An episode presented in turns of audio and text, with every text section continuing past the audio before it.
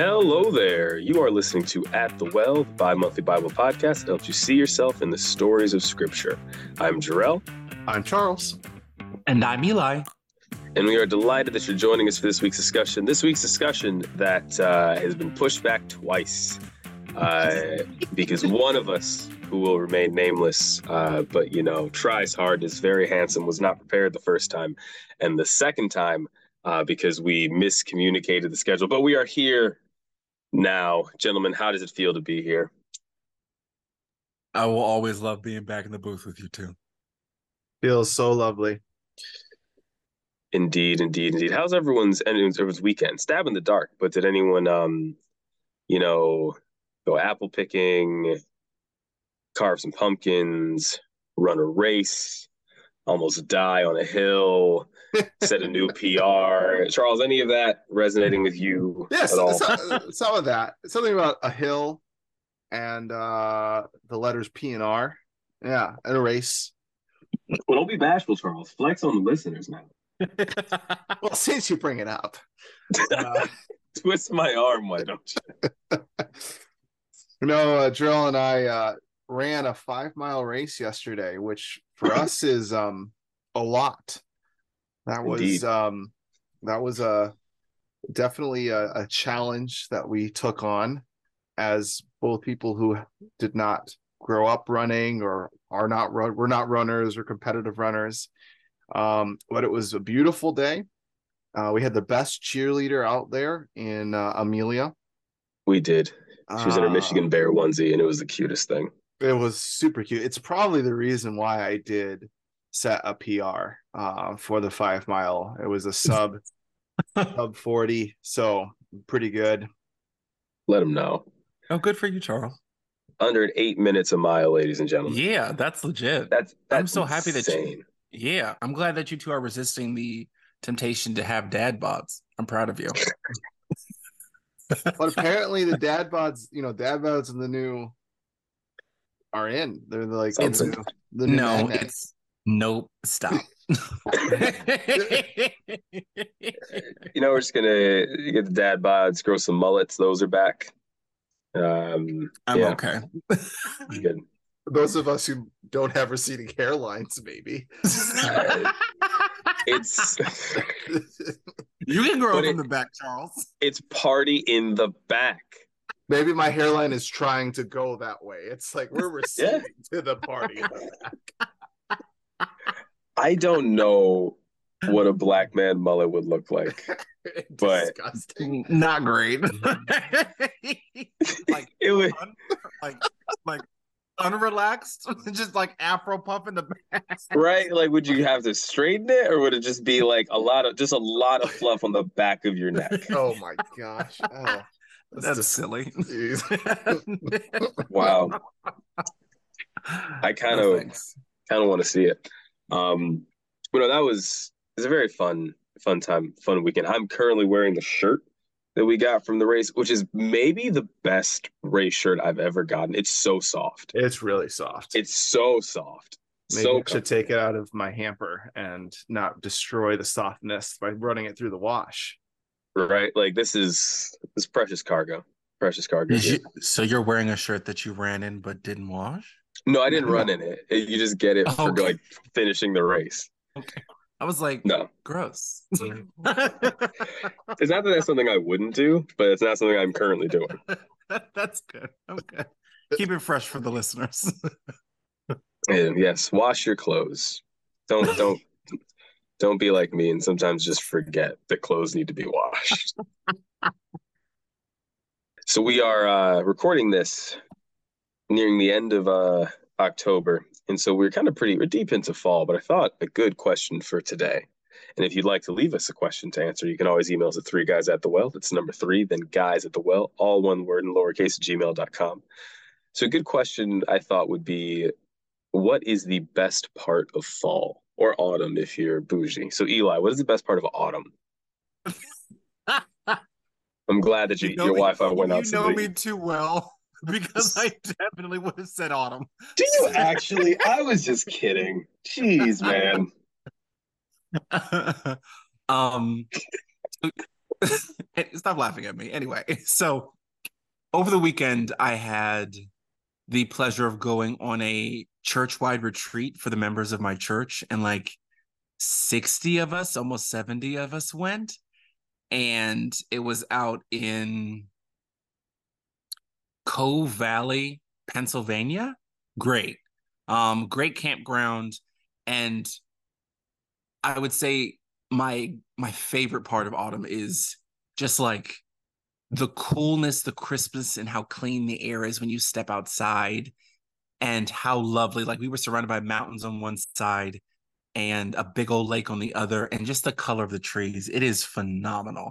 Because like down here, we don't get a real fall. Like the transition seasons last for about one to two weeks, and then everything is brown, and it's miserable in the winter. It's just ugly, and then spring is just rainy for two weeks, and then it's like disgusting swamp humidity.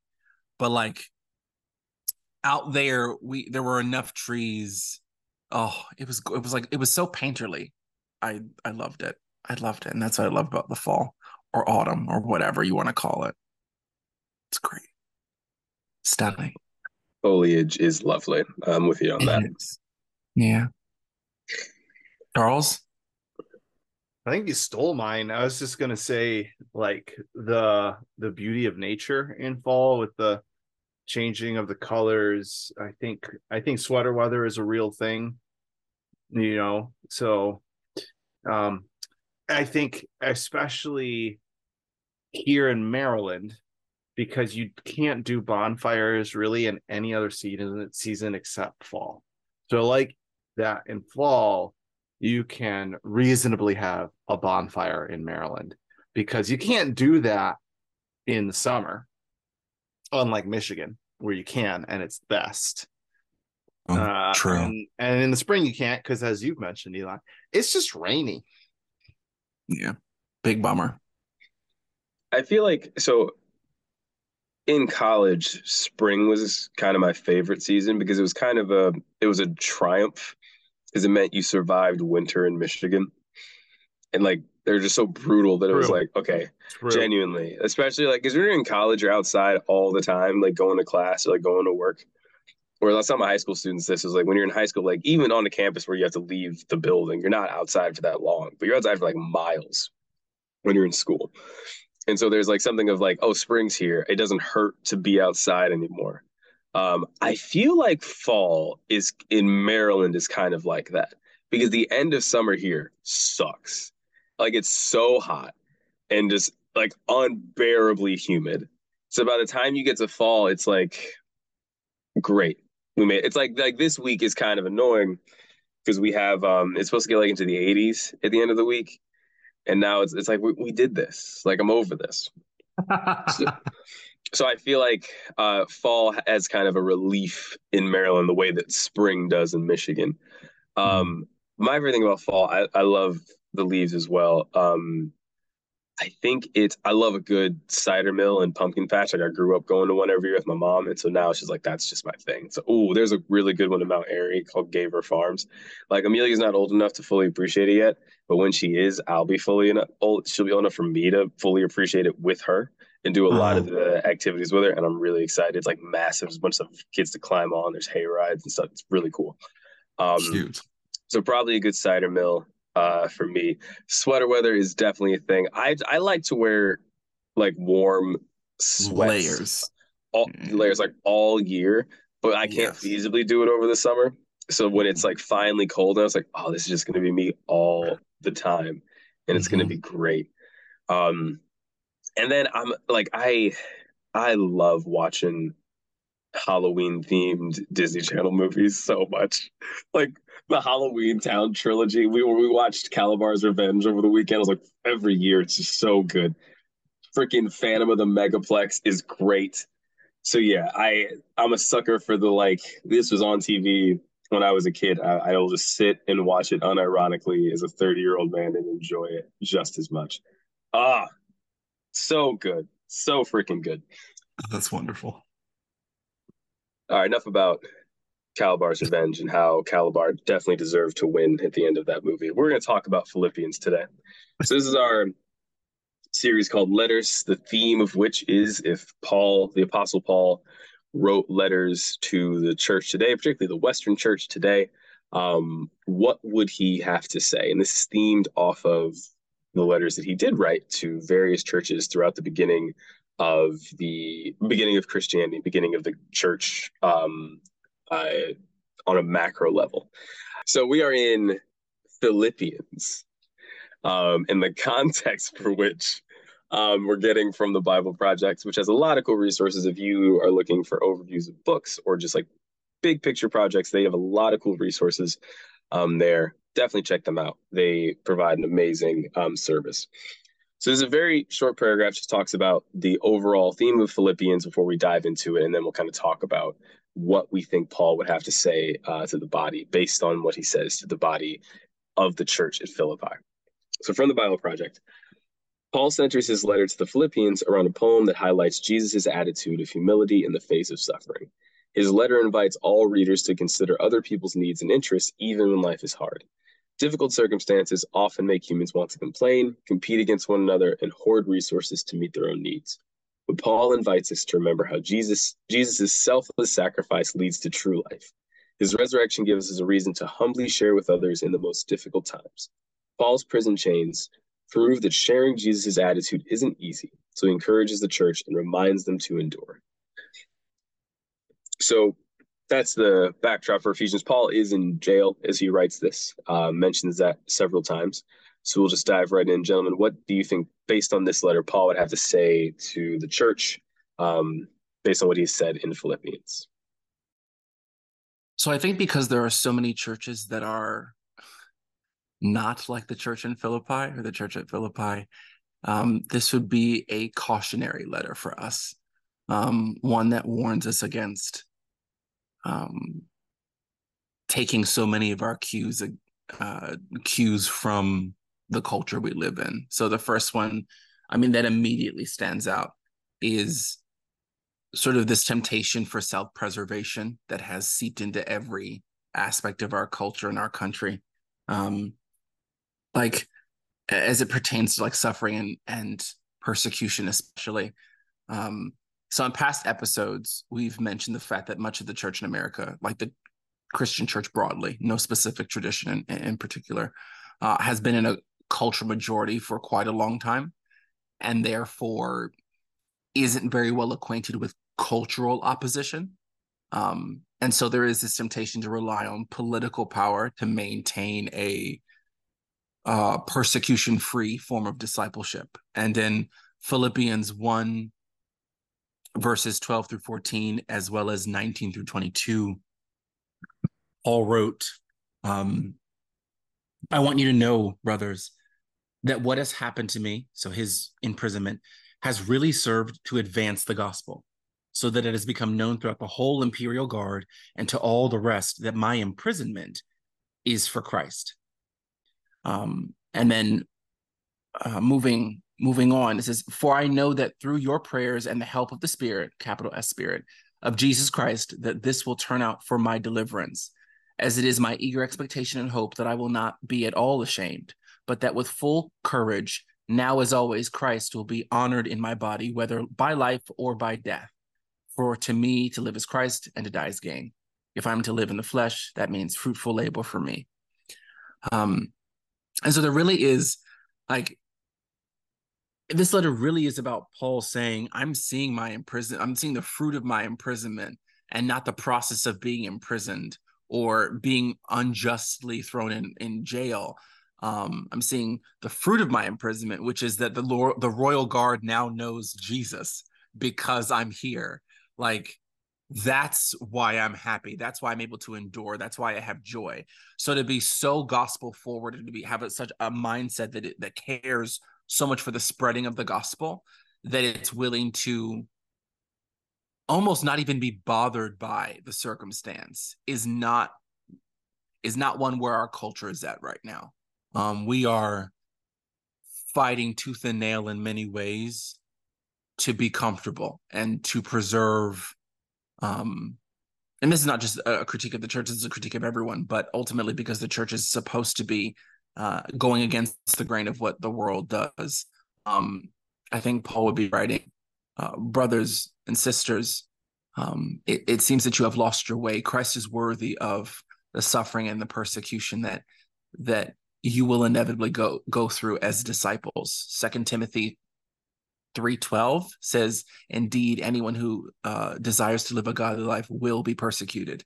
And it doesn't say might be; it says will be. And so we're all going to endure some degree of persecution, but through the prayer of our brothers and sisters and by the indwelling and empowerment of the Holy Spirit, we can actually endure um, that persecution. So I think he, first Paul would write about mm, you all need to need to consider the gravity of the gospel and the cost associated with telling it um, far more than you do. Yeah, thanks, Eli. That was that's a great starting point. and kind of I want to kind of riff off of the the motif you said there. I think the one statement that really caught my attention uh, that you said was that we, as in like society at large here, the Western our Western culture, the Western church, are fighting tooth and nail. Um, and you said fighting tooth and nail to be eh, for comfort, right? Is that what you said? Which I think is absolutely true. But the thing that stuck out to me as well um, was a slight de- uh, deviation of that. Is I I see uh, our people, our people, this culture, um, fighting tooth and nail um, for their, I, and I'm doing air quotes on the video, their identity and a, a wrong identity um, in uh, Philippians 3. Uh, let's see, what's somewhere in verses 3 3 through 11. Uh, Paul says, I consider all things rubbish compared to the surpassing value of knowing Jesus Christ, my Lord. Um, and I think there's a lot of people in our culture today, a lot of Christians who think the surpassing value of their identity of fill in the blank as Democrat, Republican, um, part of the LGBTQ, uh, as wealthy, as an influencer, as a husband, as a father, as uh, a single person. You fill in the blank that whatever that identity is, that almost is an idol at some time, people are fighting tooth and nail because that's the surpassing value for them. And Paul, who's writing this letter to the church in Philippi in chains, uh, because of his commitment to the gospel and to the value of his relationship with Jesus Christ, is saying it's worth it because everything is rubbish. It everything doesn't mean anything if I don't have a relationship with Jesus Christ, my Lord and Savior. And in fact, in, and in Luke 17 35, Jesus, oh, 33, excuse me, Jesus says, Those who try to make their life secure will lose it, but those who lose their lose their life will keep it.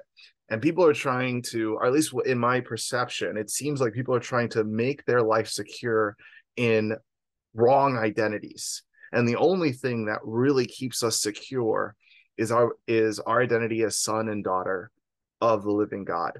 Uh, and the way that we secure ourselves and anchor ourselves in that identity is through the relationship that God is desperately wanting to have with us, that Paul is saying is worth surpassing everything. Um, and I think, especially Americans, are really confident in flesh and in comfort at the expense of knowing Jesus Christ, even at the expense of truth. There are what I would call nominal Christians out there who are more concerned with the fact that their political party is right and in fact are so hypo, hypocritical hypocritical in their christianity and even maybe in their political bias because they're putting all their chips in something that really has no value as Paul says, compared to the value of knowing Jesus Christ the Lord. So that was the one thing that really, really stuck out to me is Paul very clearly saying, there is nothing, absolutely nothing compared to relationship of Jesus Christ. And I just wondered if Paul's writing to us, I wonder how scared he would be about the number of so-called Christians who don't have a relationship with Jesus Christ, who might so-called proclaim him as Lord, who might go to church on Sunday, uh, who might say like, "Man, that was a good sermon," who who who might like even give charitably, but who don't have a personal relationship with Jesus Christ, which then impacts every facet and element of our life, including those identity, those false identities. Well said, bro. So you guys are it took a lot of from this where I was Eli. I'm almost exactly where you were. I kind of just knowing there's a, a, a verse in particular I'll, I'll, get to, but just knowing that the context of this is that Paul is in prison. Um, I've said before in here, I think that the Apostle Paul has no chill. Like I think that he'd be kind of a difficult guy to hang out with because he has no chill. Um, and there's a, I think that well, I know that in my lifetime, uh, the Western Church in particular loves to cry persecution. Like the American church loves to be like, we're being so persecuted that they're taking God out of schools. They don't want to, people don't want um, the Pledge of Allegiance to say under God anymore. There's red cups at Starbucks. Like there's so many things where people are like, oh my gosh, we're so under persecution. We have to wear masks during a pandemic, like all this stuff. And I feel like the apostle Paul, with the context of this letter, would just look at his chains and be like, yeah, no, that's cute. Like that's it's re- uh, you poor poor lambs.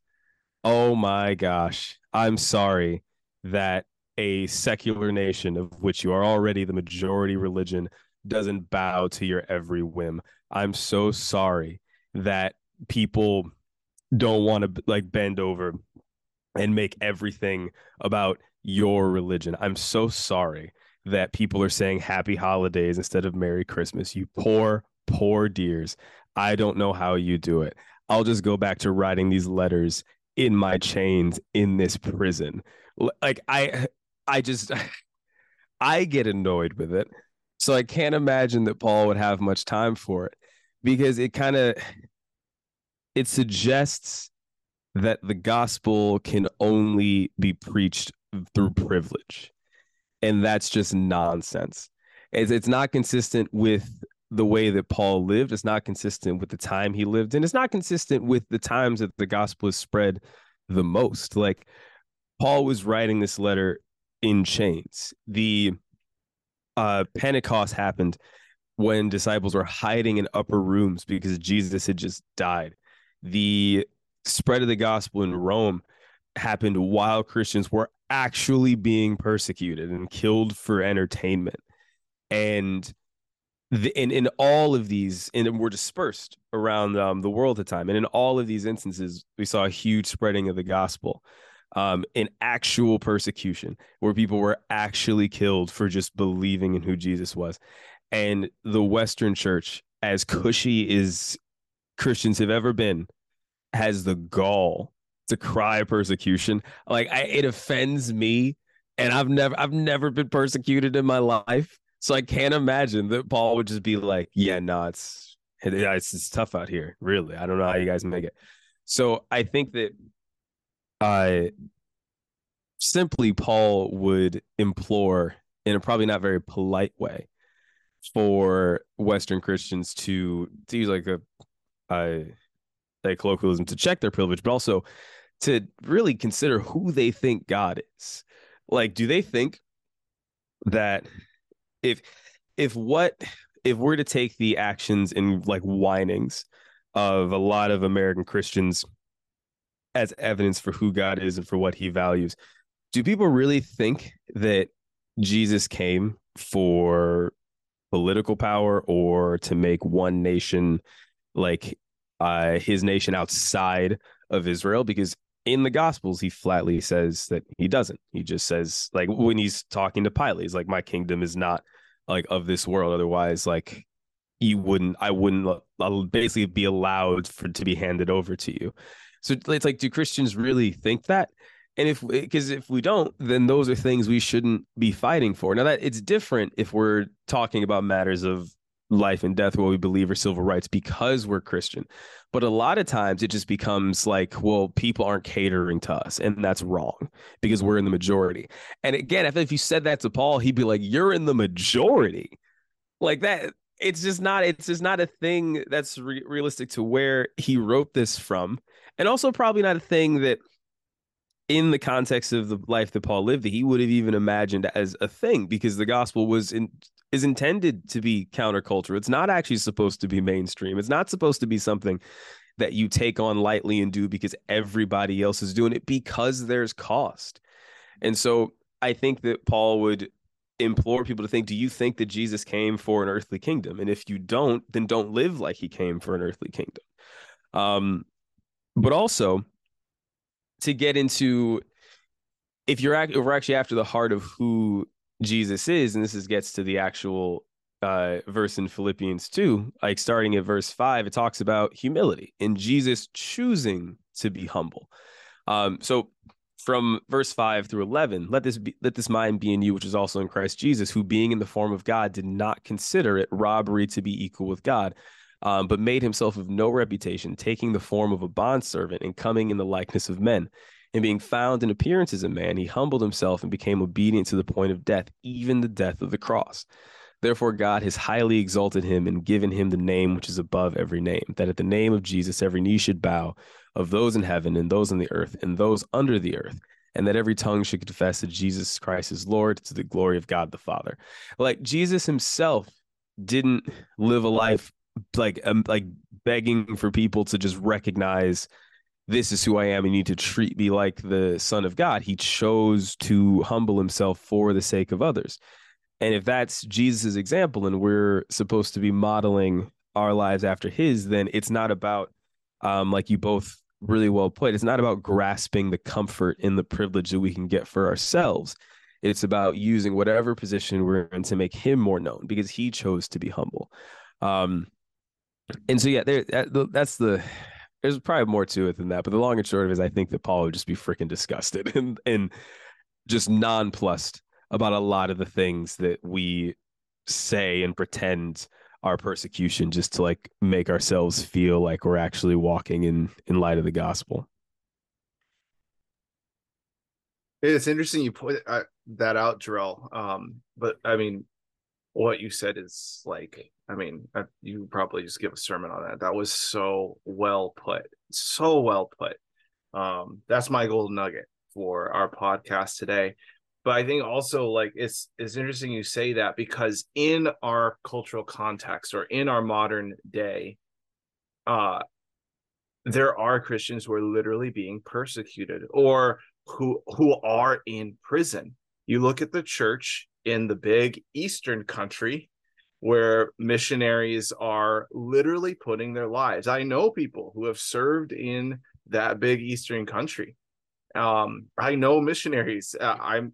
Uh, I think everyone, a lot of our longtime listeners know that I'm in in the the industry in the world of ministry partner development. That's raising uh, partners and finances to be full time missionaries. I know nationalists from that country who have raised full-time support from na- nation na- uh, naturals from that country to spread the gospel. And they're literally risking their livelihood their lives from their government. And i'm sure to your point Jarrell, if paul was here paul probably might be in that country in in bondage in that country writing this letter. And he would probably be like oh that's cute. Like you have religious freedom. And what are you doing with it I I don't want to answer that question for like America's Christianity. What are we doing with religious? I'm sure there, there's pockets. You know, I would hope that um, the ministry that I'm a part of would be something that Paul could point to and say, "Hey, they're doing something good."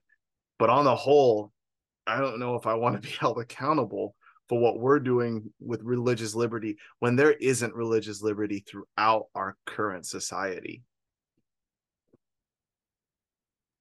That's an excellent point. Like real real persecution is happening uh, across religions, but also to Christians. Um, and it's insane to it's insane in the the Western world to gripe about the things that we do, which again speaks. To, I, I oh I can't remember the passage. I should have. I did not think of this until now. There's a there's a passage somewhere about uh I think it's when they're when it when Israel wants a king, and they like and God gives them Saul, and there's something in there about like them asking for a king and this idea of is God like your king or is he your Lord? Is he there to just kind of solve all the physical, like tangible political things and rule over that? Or is he out there to rule over your hearts? And I think that in the Western church, we've gotten intertwined with a lot of things. Uh, there's been a lot of things baked into the way that uh, people are treated to preserve power, uh, be it racism, sexism, political parties, um, white supremacy. But I think that in so doing, we say that, well, we'll take Jesus as king, but not as Lord. We'll take him if he fixes all these things that we see in the here and now as immediate problems, but not if he actually wants to do work on our hearts. And we'll just complain when those things don't favor us, when we don't actually uh, feel like we have the advantage of that privilege in places, even though it's it's it's not only something Jesus never said he would do for us. It, the opposite is true.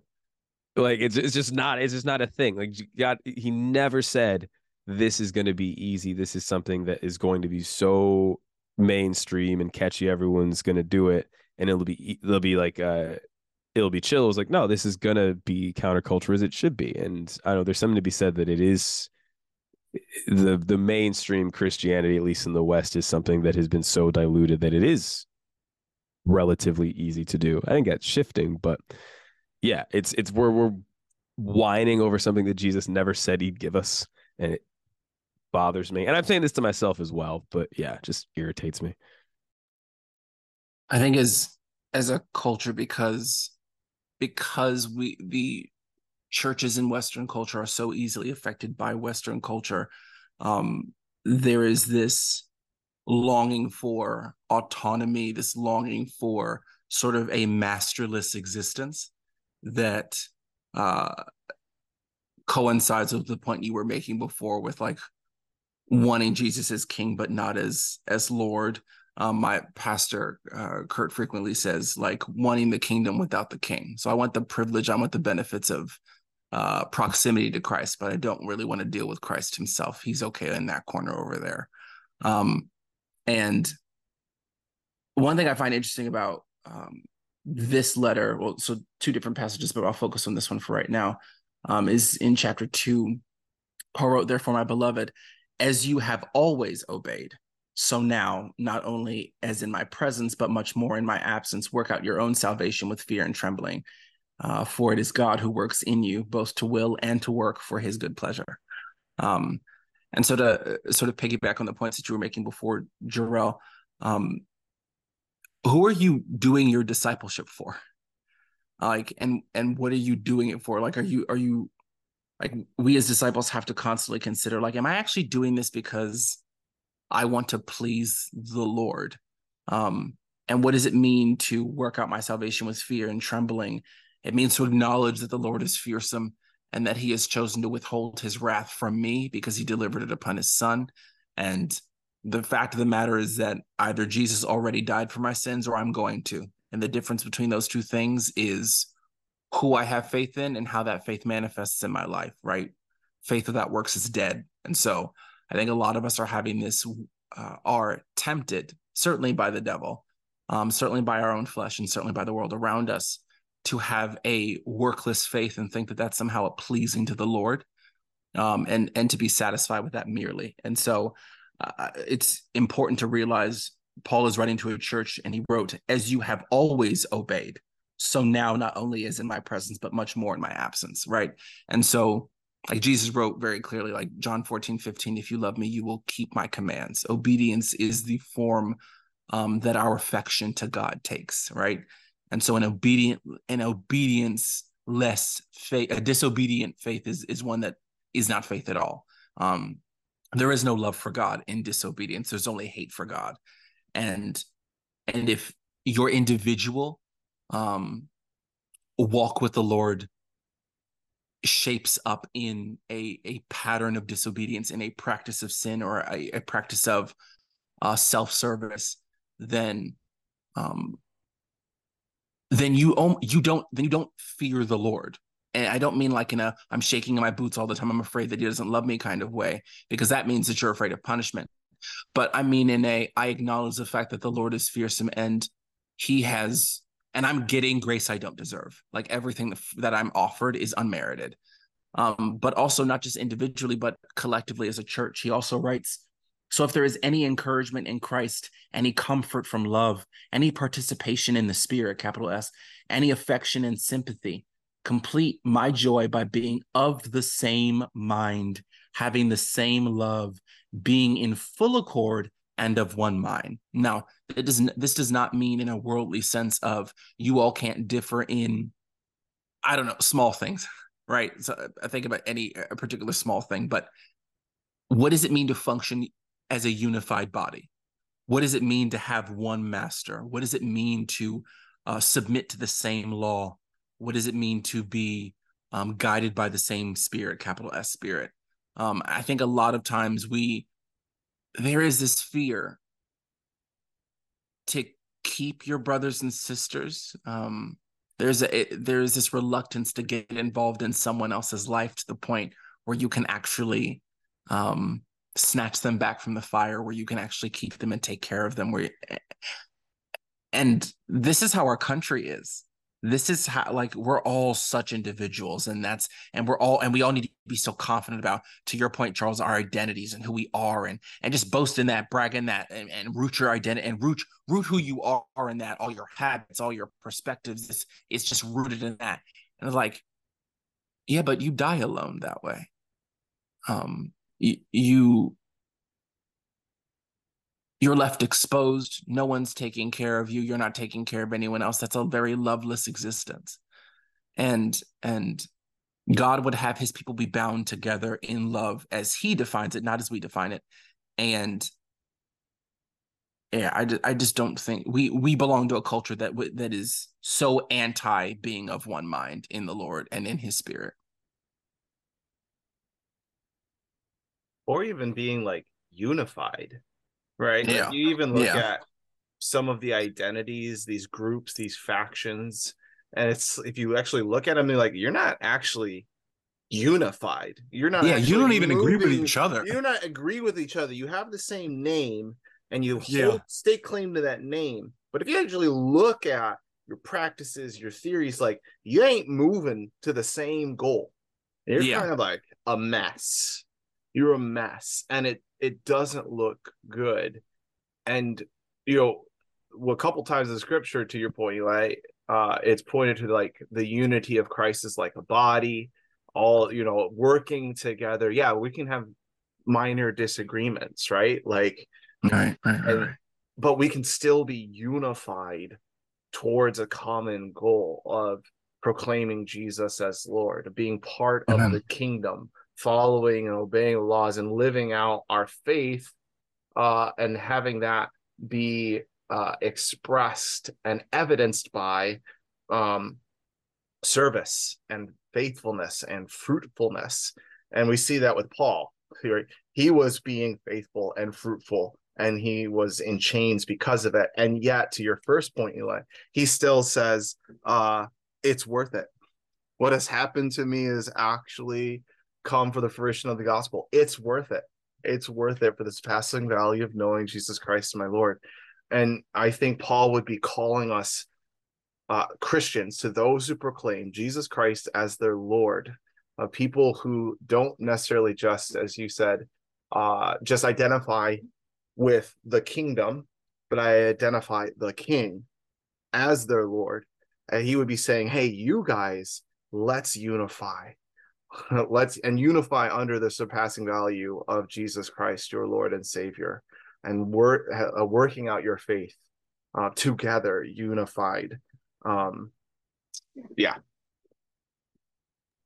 I think there's uh to both your points something there, and then we'll, we'll um close to like fidelity to the gospel is one that calls us to the vulnerability of who we are before Christ, but also to each other.